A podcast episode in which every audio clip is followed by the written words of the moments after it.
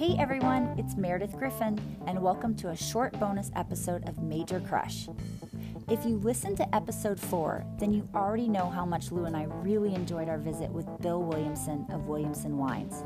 Lou and I really didn't want to leave that tasting because Bill has so much insight into the world of wine, but also because his philosophies on winemaking and food pairing create a very unique wine culture that is so interesting to explore.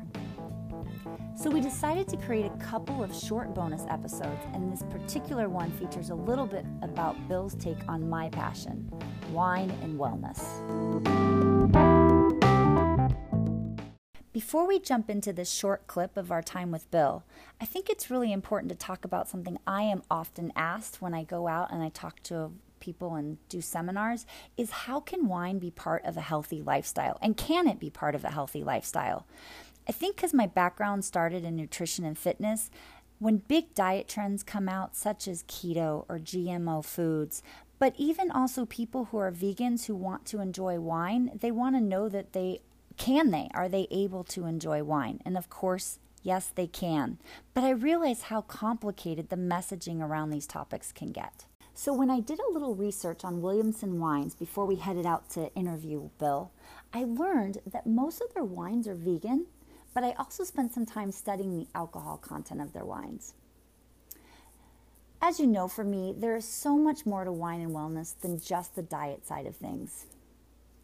But I can't discount how important that aspect is when you're doing your best to make healthy choices. I think one of the best ways to know whether or not a specific wine will complement your dietary choices is to consider the winemaking style, or rather the winemaking methods, and alcohol content. So let's start with the conversation around vegan wines because I think there are a lot of people who don't even know animal products can be used in the winemaking process. So, although Williamson doesn't exactly promote their wines as vegan, their wines are not filtered and that is the only time in the winemaking process that animal products, such as egg whites or some other animal byproducts, might be used. So, if the wine's not filtered, one thing that you can often expect or that sometimes turns people off about vegan wines is that there will be sediment left in the bottle that can also end up in the glass. There's no need to worry. The sediment's harmless and it doesn't impact the taste. It's just a byproduct of not filtering your wine but it is something you can expect in a vegan wine.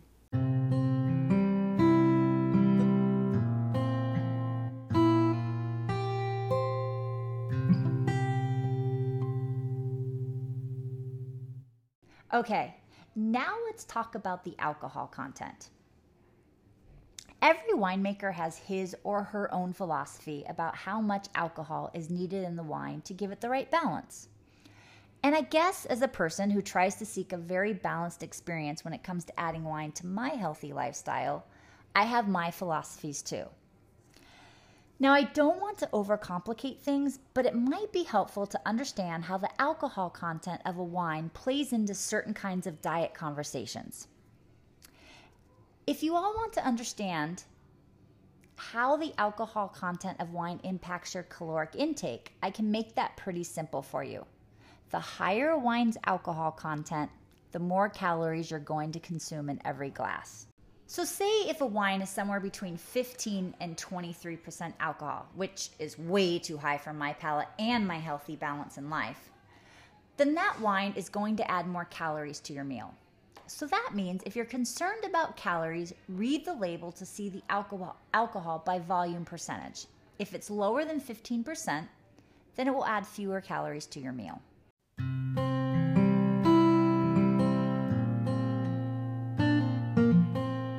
But back to my philosophies. For me, wine and wellness go so far beyond calorie counting. Truly enjoying a glass of wine happens in the moment, and it's all about appreciating the whole expression of the wine in my glass. And the fact is, alcohol content plays into this experience a great deal too, because the right amount of alcohol in a wine adds to the flavors, the textures, and the finish of a well made wine. We often talk about balance of wine needing to be a balance between alcohol, tannin, acid, and sugar. So you need some alcohol in there.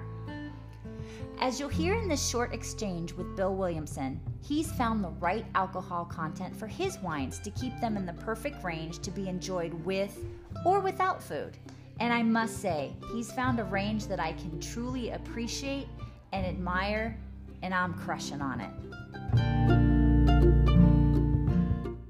Alcohol brings a benefit in the, in the mouthfeel. It broadens the mouthfeel and gives you that luscious, big mouthful of wine.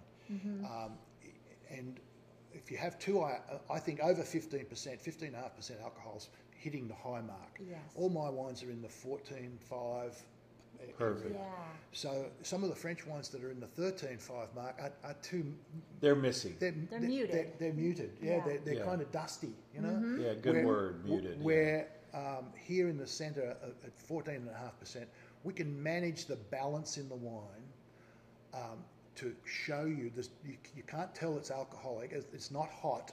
It Right. won't show as an alcoholic wine, but you get this big mouthful of wine that's delicious, and you went, oh, wow, that fruit is great. It's it's the fruit, sure, but it's the alcohol in there too that's helping that flavour. Yes. Now, is is low alcohol wines that that's becoming uh, um, you know A thing. a thing. Yeah. Um, So, 1% alcohol by volume in a 750 ml bottle, that's going to make it for you?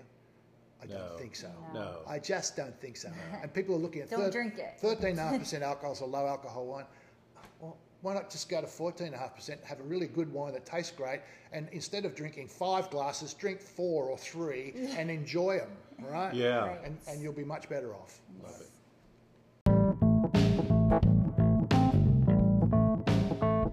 Thanks for listening to this special bonus episode of Major Crush.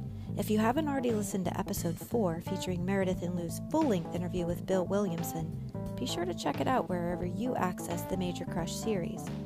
There's also another bonus episode tied to the Williamson Wines podcast where Lou asks Bill Williamson to share some of his thoughts about how leadership and innovation go hand in hand in the wine industry.